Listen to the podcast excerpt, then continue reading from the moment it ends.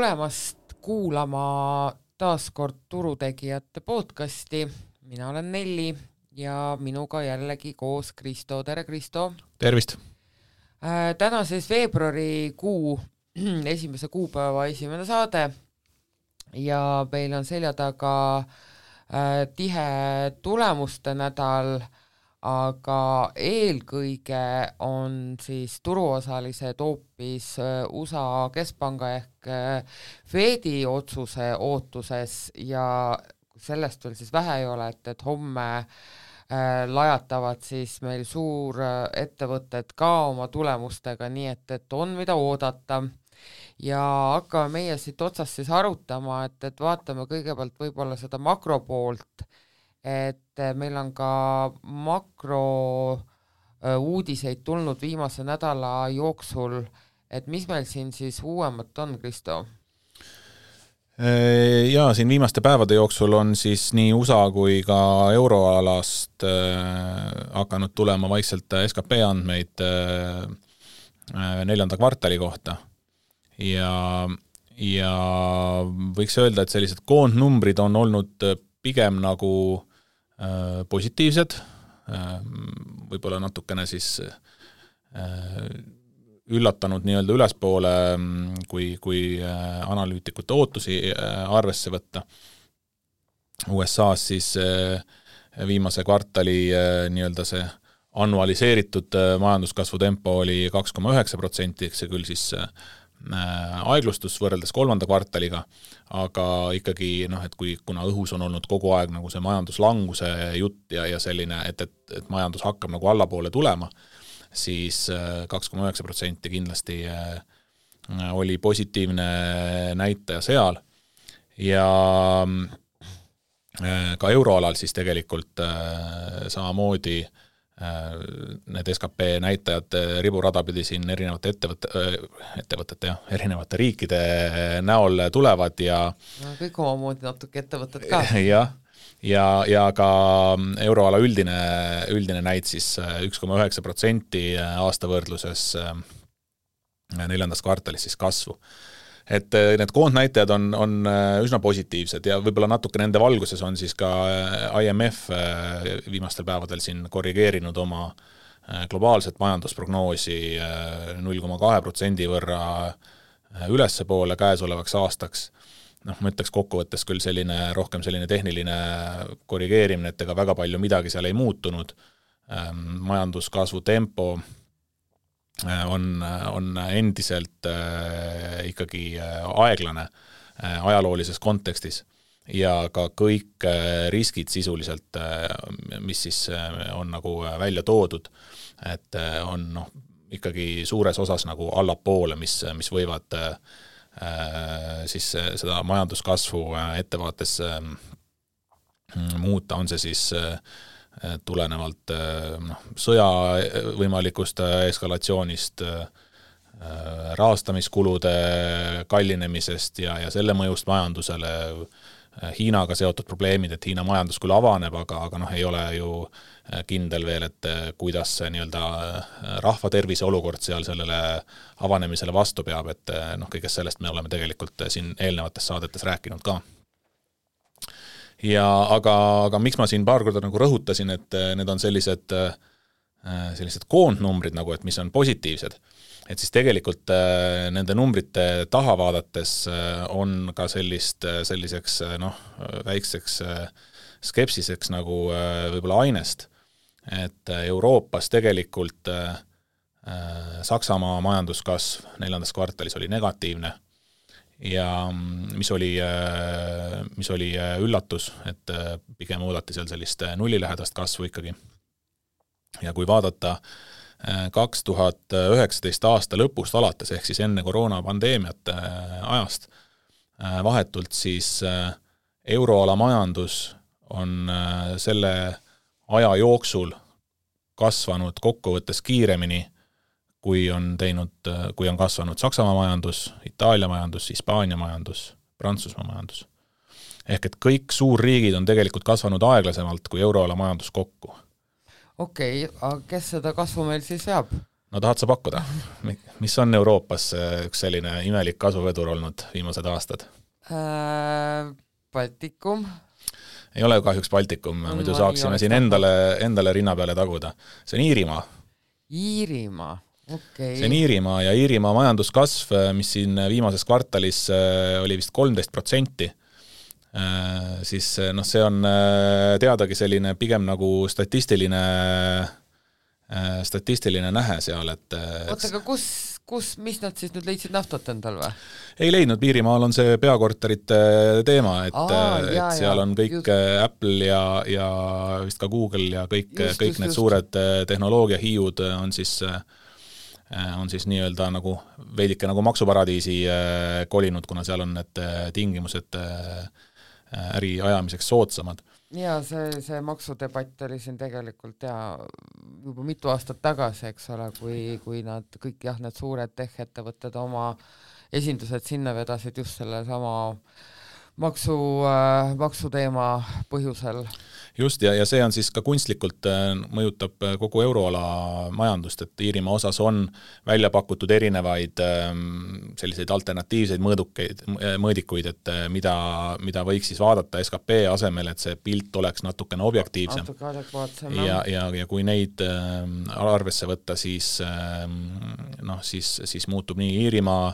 majanduskasv kui ka muutub tegelikult kogu euroala majanduskasv. on Ehk seal et... välja siis, mis see, ütleme, kui praegu on kolmteist, et kui me nüüd äh, nii-öelda äh, selle siis kõrvale võta, jätame, et mis see võiks siis olla? ma võin praegu eksida, kas ei olnud mitte äh, kolm protsenti, kaks koma midagi protsenti. Ähm, ehk siis äh, ei erine kuidagi väga palju ülejäänud kambast? ei, üldse, üldse mitte, jah et äh, võib-olla ma natuke eksisin praegu selle numbriga, aga, aga kuskilt äh, midagi sellist ei meeldi. et äh, ühesõnaga, need vahed tegelikult on päris suured seal mm. ja nad siis kunstlikult mõjutavad ka, ka teisi näitajaid. no siit on võib-olla Eesti valitsusele hea idee, kuidas ilma naftata rikkaks saada, et, et meelitame kas või ühe Äh, suure ettevõtte peakontori Eestisse ja voilà. jah, eks see on selline kahetine, kahetine mõte, et äh, SKP-d see nagu ühest küljest äh, kasvatab, aga, aga teisest küljest ega rahvale sellest nagu suurt rikkust ei tule, et no et töökohti võib-olla, et äh, tuleks ikkagi juurde. ei ole vist seal Iirimaal sellega ei seoses ole. ka oluliselt palju neid äh, töökohti okay. Äh, juurde tulnud, et noh, seal on ka ju näiteks kogu lennundusäri on, on nii-öelda kõik lennukid registreeritud Iirimaale ja, ja tegelikult seal nagu suurt mingit seost sellega ei ole. okei okay et siis ta oleks ikka, ikka Potjomkini pigem, pigem jah, on, on nagu küsimus selles, et võib-olla need, selle, selle mingisuguse osa siis SKP-st võiks liita veel USA tulemustele juurde, et kuna, kuna noh, need suured tehnoloogiahiigud tegelikult ikkagi on ju sealt pärit. okei okay.. ja, ja paari sõnaga võib-olla ka USA majanduskasvust veel, et et ka seal, et kuigi siis üldised näitajad olid üsna positiivsed, siis ähm, äh, niimoodi eh, natukene sügavamale süübides, siis majanduskasv suuresti tugines seal tegelikult eh, kasvanud eh, valitsuse kulutustele ja suurematele laovarudele. ehk et sellised ütleme, eratarbimine ja investeeringud, mis võiksid olla nagu kaks sellist noh, ütleme jätkusuutlikumat majanduskasvu allikat, siis sealt nagu väga suurt kasvu ei, ei, ei tulnud et, ähm, et ka seal on noh, number kokkuvõttes oli ilus, aga, aga pilt selle, selle numbri taga võib-olla äh, nii ilus siiski ei ole. no eks äh, noh, nii palju, kui me siin oleme jõudnud neid äh, ettevõtte tulemusi arutada, et et siis ega seal on ka, eks ole, noh, mingit katastroofi iseenesest pole, aga ometi see selline ettevaatlik toon jookseb nagu kõigi, kõikide kommentaaridest läbi ja, ja siis noh, ikkagi äh, igaüks on rohkemal või vähemal määral viidanud siis nõudluse vähenemisele, et noh, mis on siis noh, kumbki ka loogiline, et, et see, et see tarbimine näitab äh, jahtumise märke. aga kui nüüd see kõrvale jätta, siis äh, täna õhtul ootame me siis järjekordset Fedi otsust ja turg on otsustanud, et Äh, tõstab täna intresse null koma kahekümne viie protsendi võrra, eks. ja üsna kui, üksmeelselt kuidagi üsna tundub. üksmeelselt ja selles osas nagu väga suuri üllatusi ei oodata, et pigem on tähelepanu all siis Powelli kõne, sest et äh, sealt äh, oodatakse ilmselt ikkagi sellist turmtuld, et äh, et noh, mingeid noh, ma olen täitsa kindel, Powellil see ralli, mis meil siin nüüd jaanuarikuus turul toimunud on, et talle see ikkagi mituks teps ei meeldi, nii et, et ilmselt ta ikkagi kasutab ütleme sellist äh, ikkagi äh, üsna karmi retoorikat, ma pakun välja, ja, ja, ja selle, seda nagu ka kardetakse, et, et Fed tuleb äh, lõpetab selle pulli siin nüüd ära, et äh, sõna otseses mõttes, et, et see ralli saab siis peale Powelli kõnet äh, vähemalt äh, ajutise äh, pausi endale, aga, aga mis sa arvad, et kas see kakskümmend viis kas sealt võib nüüd tulla üllatusi ka, et, et ikkagi hoopis äh, tuleb äh, null koma viiskümmend? Nojah, mina nii äh, kindel ei oleks selles, selles kahekümne viies baaspunktis, kui, kui turg on, et noh, kuigi väga raske on sellele vastu vaielda, kui tõesti turg on praktiliselt nagu, nagu üks mees seisab selle, selle arvamuse taga, aga, aga noh, võtame kas või seesama räägitud majanduskasvu näitaja, mis oli ikkagi neljandas kvartalis äh, siis kokkuvõttes äh, tugev. See võiks ju anda ka Fedile sellise sõnumi, et, et äh, majandusel läheb endiselt hästi, ka tööturu äh, erinevad indikaatorid, millest me oleme siin juttu teinud, ei ole ju niivõrd palju halvenenud, mingeid väikseid mõrasid võib-olla on näha, aga, aga ka üldiseid tasemeid, kui mõelda, mõelda, kas me räägime siis tööpuuduse määrast või äh, või, äh, või mingisugustest vakantside arvust või, või, või ükskõik loodud töökohtadest, et siis üldised määrad on või üldised tasemed on ju ikkagi äh, väga tugevad, ehk et noh, tegelikult ruumi oleks ju ka rohkem, äh, rohkem intressi tõsta. aga noh, ka eelmistel istungitel tegelikult on ju nagu vaikselt juttu sellest tehtud, et, et hakatakse seda äh, intressi tõstmise tempot äh, üle vaatama ja arutatakse selle üle, et eks sealt ka turg on oma need signaalid äh, siis äh, välja lugenud. jah, et, et praegu äh, ütleme, me eelmine kord siin ka rääkisime, et, et turg on ikkagi, sai jaanuari teises pooles ikka korraliku hoo sisse, eks, ja ja, ja siin on ikkagi väga sellised positiivsed päevad olnud. Äh,, aga jah, et sellele võib täna õhtul äh, tulla kiire ja valulik äh, lõpp. Et valutu, valutuks ei saa seda ilmselt kutsuda, et äh, äh, aga noh, mis me siin ikka ennustame, et, et, et täna õhtul äh, saame siis teada äh,, mis see Paul kogu sellest asjast arvab, aga mis äh,, mis ei ole üldse sugugi vähem oluline äh,, Äh, on homsed ehk siis neljapäeva õhtused äh, tulemused, äh, kus siis teatavad korraga tulemused Apple, Amazon, Google ja Meta. Nii et, et need, et ütleme, ütleme siis selline üks võimalik stsenaarium on ka selline, et, et Powell võib-olla sajatab selle turu punaseks täna õhtul, on ju, aga kui nüüd homme peaksid äh, Äh, need ettevõtted äh, teatama oodatust parematest tulemustest, siis ma olen täitsa kindel, et see turg ostetakse uuesti üles ja ralli jätkub. Kas sa arvad, et on, äh, on põhjust oodata häid tulemusi homme? No vot, nii ja naa, et äh, lähmegi võib-olla tulemuste juurde, et mis meil siin nüüd möödunud nädalal äh, on olnud ja, ja kindlasti kõige oodatum neist oli meil Tesla, eks ja Tesla kohta võib-olla võiks öelda, tsiteerides siis klassikuid, pole paha. Äh, jaa, Tesla küll siis äh, ootustele äh, jäi mõnevõrra alla nii, nii, nii siis kasumi kui ka käibe poolest, aga noh, kasvunumbrid tegelikult olid üsna korralikud.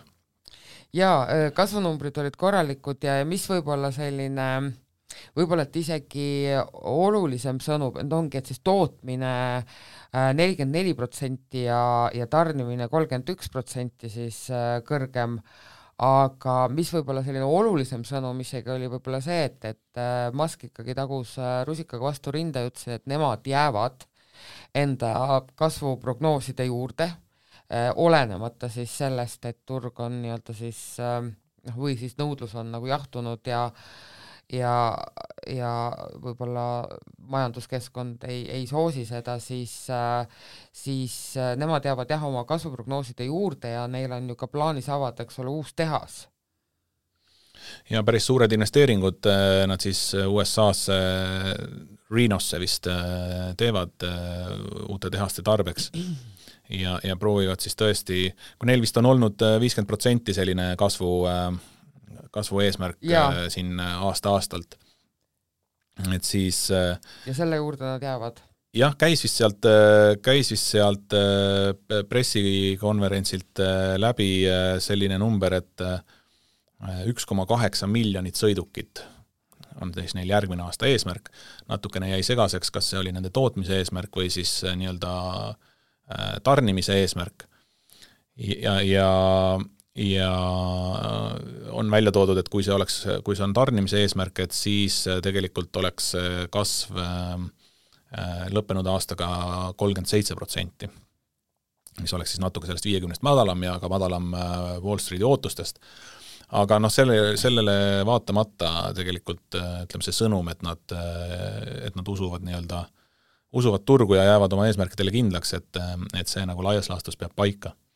ja, ja see viis ka Tesla aktsialendu, nii et, et Tesla kaupleb meil seal juba kuskil saja seitsmekümne juures ja, ja järgmine päev ta osteti kümme protsenti üles, nii et äh, turg usub ka. aga kuidas sa suhtud sellesse, et äh, Tesla on nüüd äh, väikest viisi sellise hinnasõja vallandanud autotööstuses? jaa, et ma tahtsingi sinna lisakommentaari panna, et, et noh, selle hinnasõjaga on nüüd kaasa tulnud ka Ford Motors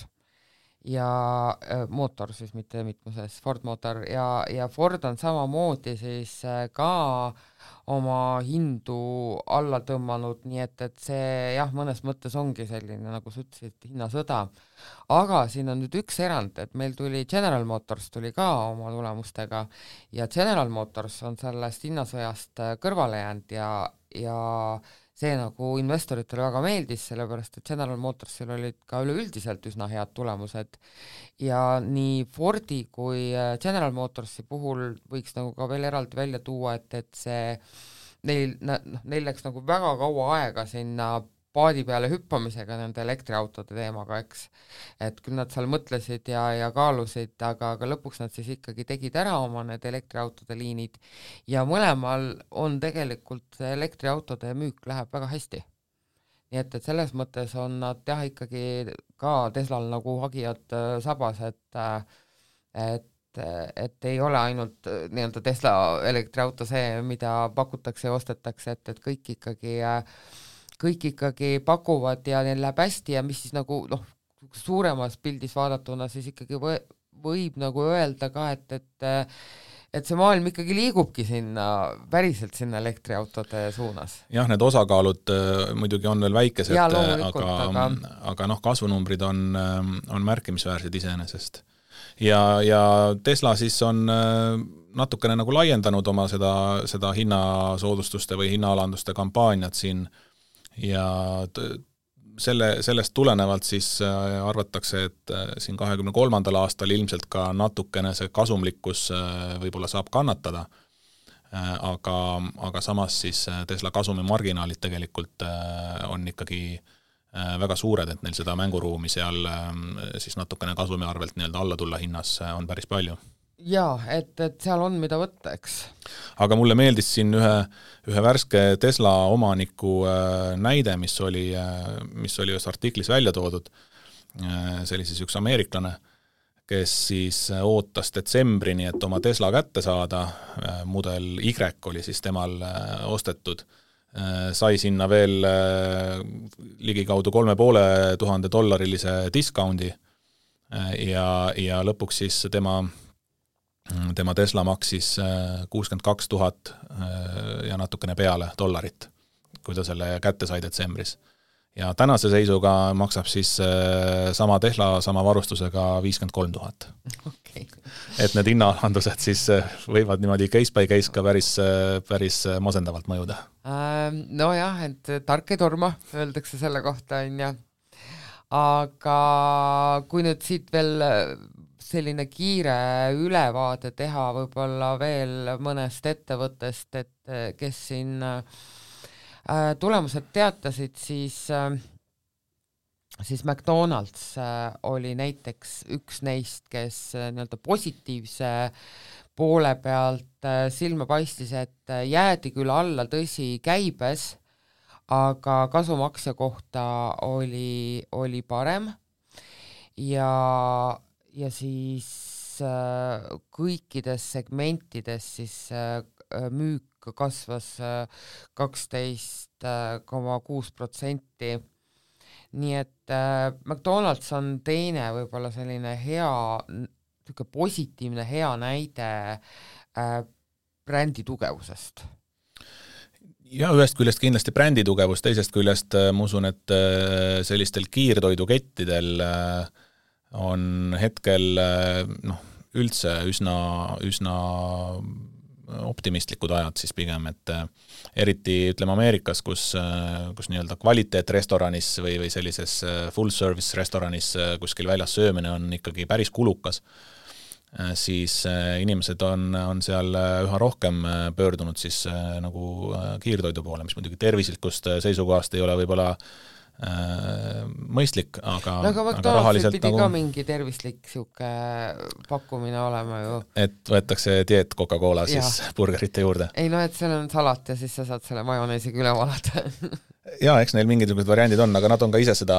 ise siis tõid oma tulemuste juures välja seda, et, et äh, on täiesti näha seda liikumist, et, et inimesed on siis äh, kes, kes ihkavad ikkagi endiselt väljas süüa, mitte siis ise kodus süüa valmistada et siis äh, üha enam leiavad praegu teed äh, pigem nagu kiirtoidu juurde. aga siis Whirlpool tuli ka tegelikult äh, minu meelest täitsa viisakate tulemustega ja, ja see nagu siis annab võib-olla ka märku sellest, et inimesed ikkagi ei noh, ei tõmba nagu täitsa kriipsu peale kõikidele oma, oma kulutustele, nii et, et kodumasinate vastu tuntakse huvi endiselt, vaatamata võib-olla sellele, et, et, et, et sissetulekud on äh, vähenenud just siis inflatsiooni või, või kallinenud hindade ar arvelt. nii et äh, olid oodatust paremad ja üsna selline positiivne prognoos siis ka ülejäänud aastaks. aga kui sa mult ennist küsisid, et äh, et, et äh, kuidas, et milliseid tulemusi võiks siis homme oodata, siis eile õhtul äh, teatas ka oma tulemustest Snap, mis võiks olla selline eelsoojendaja siis Meta ja Google'i tulemustele, et annaks, annab siis natukene aimu sellest, et kuidas reklaami äh, Äh, kuludega ettevõtete poolt on, et, et kas reklaami osas on kokku tõmmatud või mitte, aga meta tul-, või vabandust, Snapi tulemused siis pigem ikkagi viitavad seda, et, et reklaami budget'id siis ikkagi on koomale tõmmatud ja, ja jäeti siis alla äh, kasumis aktsia kohta, ehk siis äh, ootus oli neliteist äh, senti aktsia kohta tuli kaksteist ja, ja käive oli siis ootustele vastav, aga prognoos oli pigem ikkagi äh, no ma ütleks, et isegi negatiivne, sest nad ütlesid, et võib-olla, et isegi kuni kümme protsenti võib äh, käibe, käive alaneda või, või kukkuda siis äh, käesoleval aastal, nii et, et selles mõttes seal nüüd jah, ülemäära palju mingeid positiivseid noote ei olnud nii et, et kui me siin äh, projekteerime siis selle homsesse Meta ja Google'ile,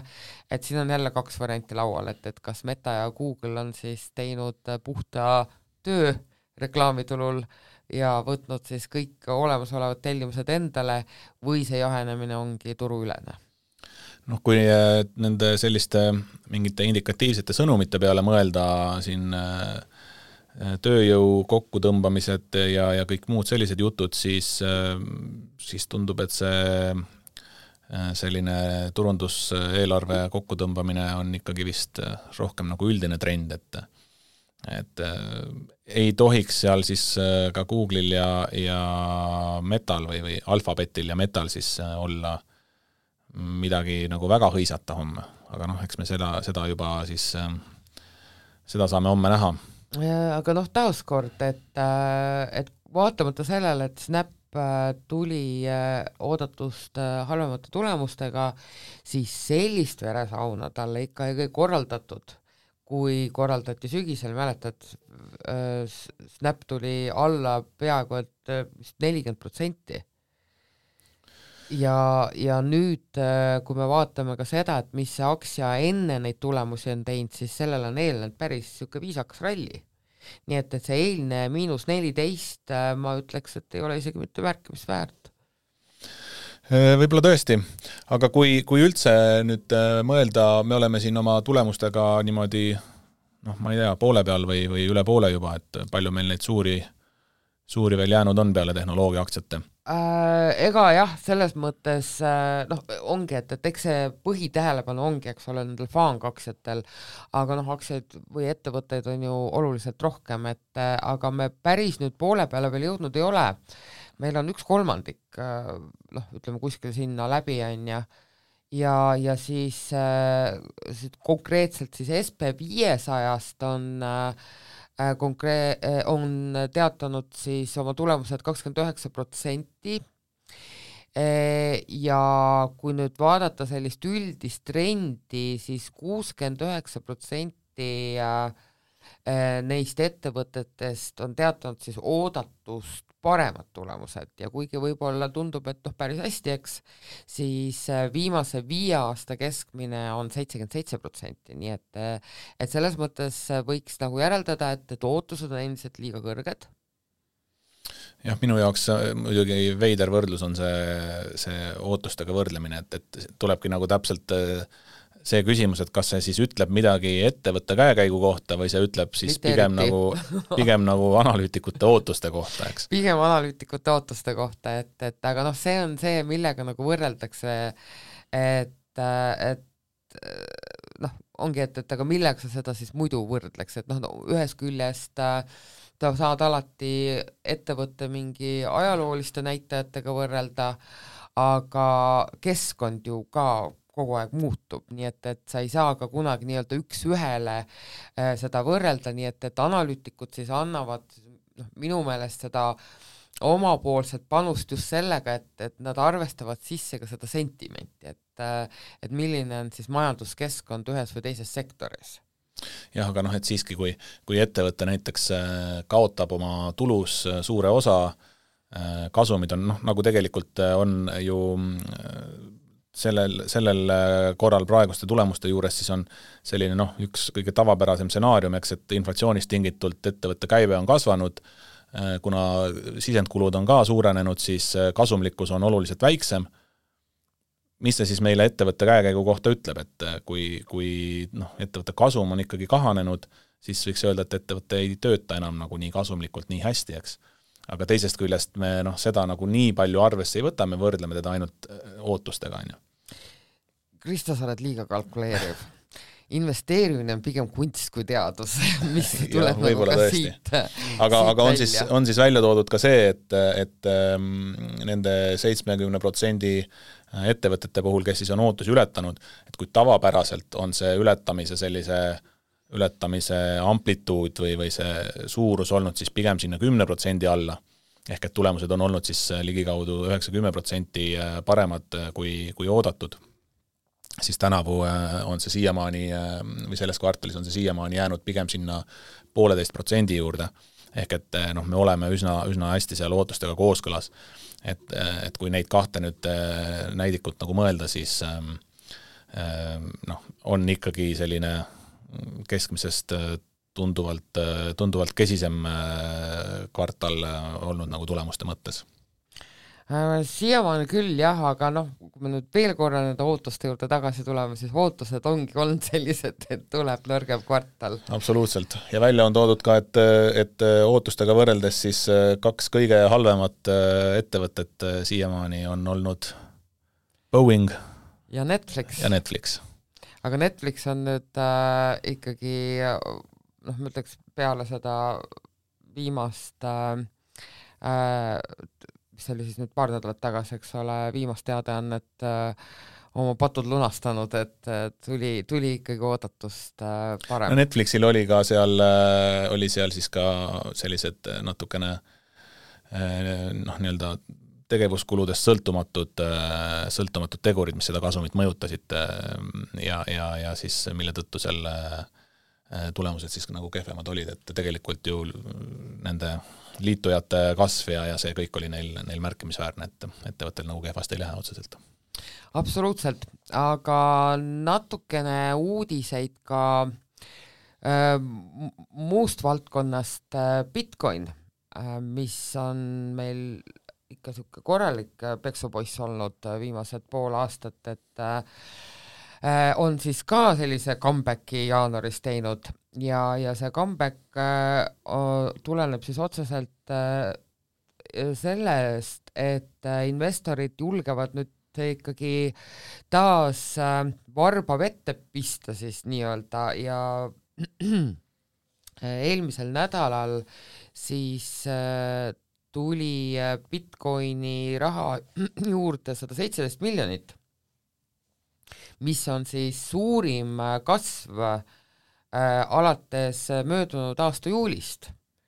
Et mis siis äh, ka viitab siis natukene sellele, et, et investorite riskiisu ikkagi on tõusnud äh, sektorite üleselt äh, ja, ja kui kui Bitcoin siin tõepoolest oli siin aasta lõpus veel eriti oli nagu leeprahaige, kelle, kelle lähedusse ei tahtnud keegi eriti sattuda, sest ta kukkus ikkagi nii, nagu homset polekski, siis nüüd on jah, see kindlustunne ikkagi ka sellises riskivarades äh, kasvanud.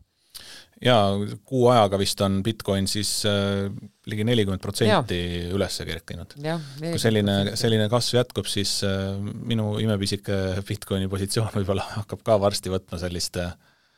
rohelise, rohelise roheliseks veel ei lähe, aga, aga sügavalt tumepunasest äh, võib-olla kergelt roosakaid toone hakkab äh, näitama kuskilt. noh, algus seegi aga veel uudiseid maalt ja merelt, et äh, selline ettevõte nagu äh, Lucid Group, äh, kes on siis ka elektriautode tootjad, kui me siin rääkisime just ennist, et, et need elektriautode liinid on peale Tesla siis ka kõikidel suurematel ettevõtetel lahti, siis Lucid on ka siis üks potentsiaalne konkurent Teslale. Ja, ja Lucidi aktsiad siis eelmine nädal tõusid peaaegu et sada protsenti, äh, sest et äh, Araabia siis üks äh, fond, ühesõnaga tegelikult oli see pigem kuulujutt, mingisugust ametlikku kinnitust sellel ei ole, aga kuulujutt seisnes siis selles, et Saudi Araabia fond tahab siis selle ettevõtte ära osta ja sellel võiks täitsa ju ka olla mm, mingi tõepõhi all, sest et sellele fondile äh, kuulub juba äh, rohkem kui kuuskümmend viis protsenti sellest ettevõttest. nii et tunduks nagu loogiline ja, ja ühtlasi on see ettevõte teatanud ka plaanist äh, ehitada siis Saudi Araabiasse suur tehas natuke meenutab äh, siin Elon Muski ja Tesla tegemisi, kui, kui tulid millega Musk praegu kohtus istub, et tal on ka suured investorid ja huvilised olemas. kas see Lucid Group on, äh, on ka äh, USA tootja, eks? mitte Aasiast vist? jaa, et aga, aga jah, et, et ühesõnaga siiamaani ei ole sellele jah, mingit ametlikku kinnitust tulnud, eh, kuulujutu tasel, tasemel ta on, aga vähemalt äh, turuosalised selle kuulujutu ära ostsid ja, ja, ja ostsid siis koos sellega ka aktsiahinna äh, ligi sada protsenti kõrgemale. ja kui nüüd elektriautode pealt hüpata korra naftateemade peale, siis äh, vaat siin me pole naftast tükk aega rääkinud, pole rääkida midagi enam, et, et sügisel sai siin äh, ja arutatud seda võib-olla rohkem, sest et nafta hind äh, lendas siin äh, nagu Ameerika mägedel, aga teatavasti siin sai, eks ole, paika pandud mingi hetk äh, piirhind naftale, kui ma nüüd ei eksi, ta võis olla seal kuskil kuuekümne dollari kandis, aga siin Reuters teab rääkida, et, et päriselus müüvad siis Vene naftaettevõtted naftat sisuliselt selle hinnaga, mis ostetakse. jah, see see piirhind, piirhind äh, tõesti seal kuuekümne juures kuskil oli, et äh, täpselt äh, dollari pealt ei suudagi praegu meenutada. Aga, aga et kui, kui siin Brenti toornafta hind on, on püsinud viimasel ajal seal üle kaheksakümne, eks kuskil kaheksakümne viie juures, siis need ähm, nii-öelda see Uralsi nafta või Vene, Vene nafta, siis Vene päritolu nafta kaupleb seal kuskil kakskümmend viis, kolmkümmend dollarit sellest hinnast madalamal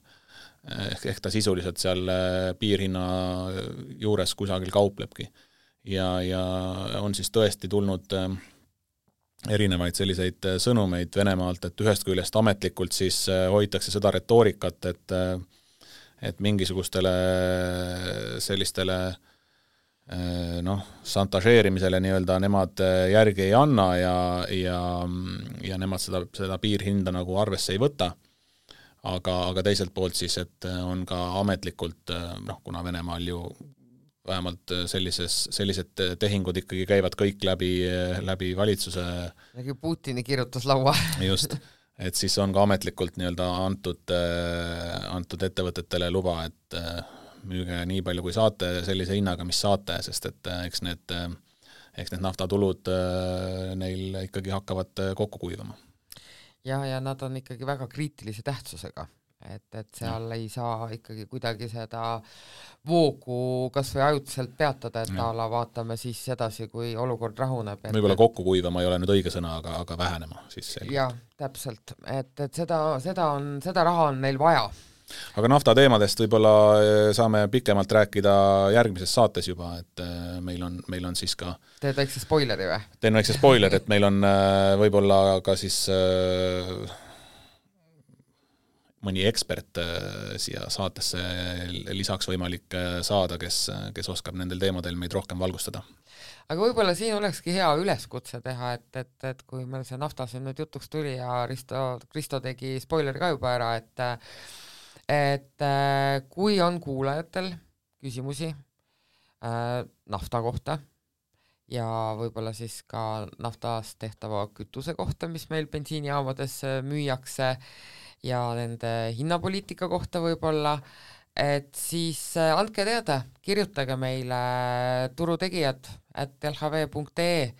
ja võimaluse korral siis leiame nendele küsimustele ka järgmine kord vastused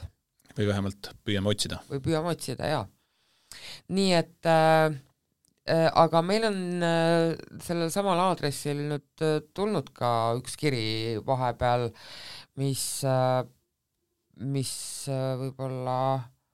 võtad Kristo sina enda peale? Äh, jaa, see kiri oli äh,, see kiri on siis äh, selles mõttes väga teemakohane, et küsitakse meie käest siin keskpankade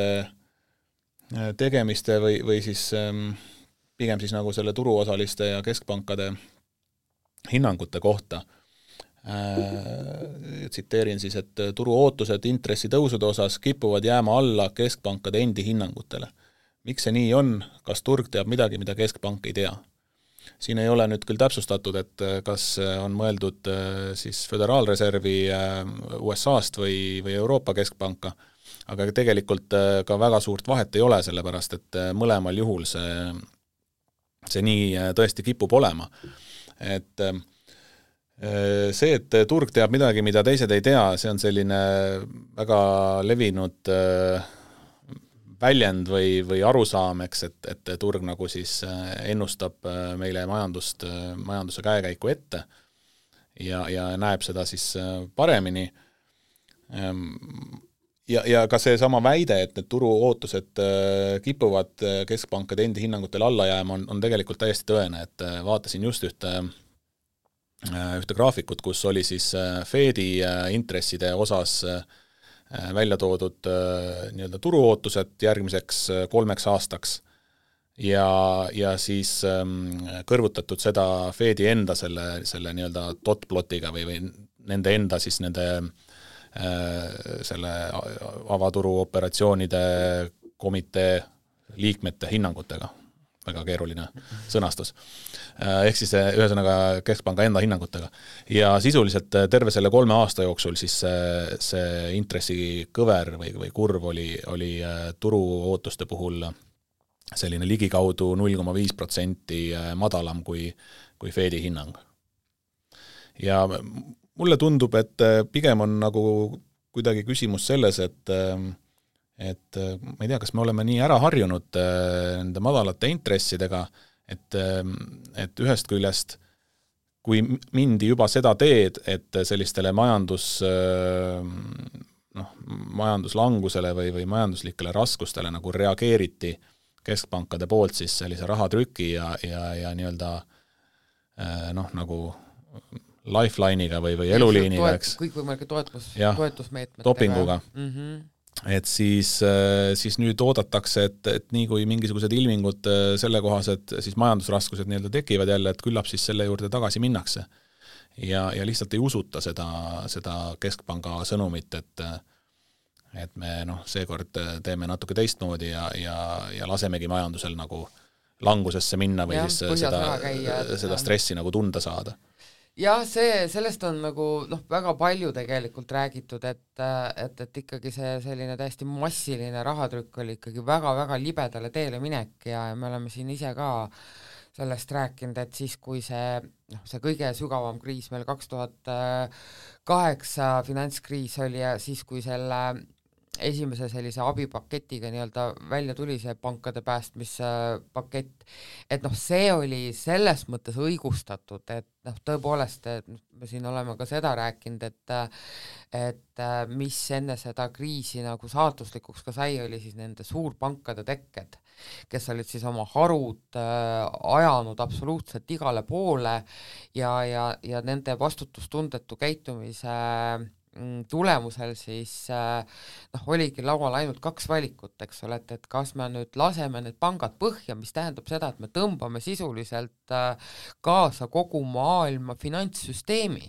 noh, mille tagajärjed olid noh, täiesti ennustamatud, on ju, või siis me teemegi ikkagi selle abipaketi ja, ja me tõmbame need pangad sealt äh, soost välja. ja, ja noh, seal oli ikkagi noh, väga loogiline, et valiti see viimane variant aga et siis jätkati nagu sellega, et, et okei okay,, et me tegime selle sammu nüüd ära, kõige hullem on nüüd välistatud, aga nüüd vaatab ikkagi igaüks ise, kuidas hakkama saab, et minu meelest oleks olnud see nagu õige tegutsemisviis. aga see oli jah, nagu mingi süstla otsa oleks satutud, et nagu ei saagi enam ilma ja, ja no ja, siis tuli muidugi koroonapandeemia, eks, kus, kus siis no koro-, enne kõik, koroonat jõudis seal veel viis kriisi olla, et, et kõigepealt see piiks, piikskriis, et, et kõik Hispaaniat, Itaaliat lähevad pankrotti ja ja, ja noh, ütleme ka USA-s ka veel noh, ütleme ei saa nüüd öelda, et see majandus nüüd väga nii-öelda kindlatel jalgadel seisis, et et USA jõudis siiski äh, oma intressidega vahepeal ju kuskile kahe, kahe poole protsendi peale tagasi. et ja. Äh, nendel nagu selles mõttes see, see loogika noh, pidas veidi paremini vastu, et nojah, et aga ma ütlengi, et meil viskas kohe selle piiksikriisi sinna finantskriisile otsa, nii et, et äh, seal jah, väga ei jõudnud hinge tõmmata kahe, kahe kriisi vahele. aga jah, et, et mingi aeg oleks pidanud äh, võib-olla noh, ütleme sama karmi tooni võtma, kui Lagarde täna, eks ole, räägib, et vot nii on ja, ja nii ongi aga noh, siis jah, ei julgenud seda vastutust nagu keegi võtta, eks, et äh, et ja noh, nüüd me neid tagajärgedega siin tegeleme ja, ja, ja ongi teine asi ka siis nüüd taaskord nende ootuste juurde tagasi minnes, siis äh, me olemegi väga harjunud sellega ja väga raske on sellest, äh, noh, ongi niisugused päriselt võõrutusnähud on jah, et ähm, ehk võib-olla küsija siit äh, sai mingisugust väikest äh, mõtteainet, et ega meil, meil sellist ühte selget kindlat vastust sellele ei ole. et kas siis, äh, kas siis teab turg midagi või, või miks see nii on, aga aga nii ta tõesti, nendime, et nii ta tõesti kipub olema praegu. ja saame siis juba täna ja homme noh, vaadata, et, et kuidas siis seekord turuootused ja, ja Keskpanga tegutsemine Äh, omavahel kokku käivad. jaa, et, et, et olulised sündmused on tulemas, mis tähendab siis seda, et, et äh, järgmine nädal on äh, arutada nii ühte kui teist ja, ja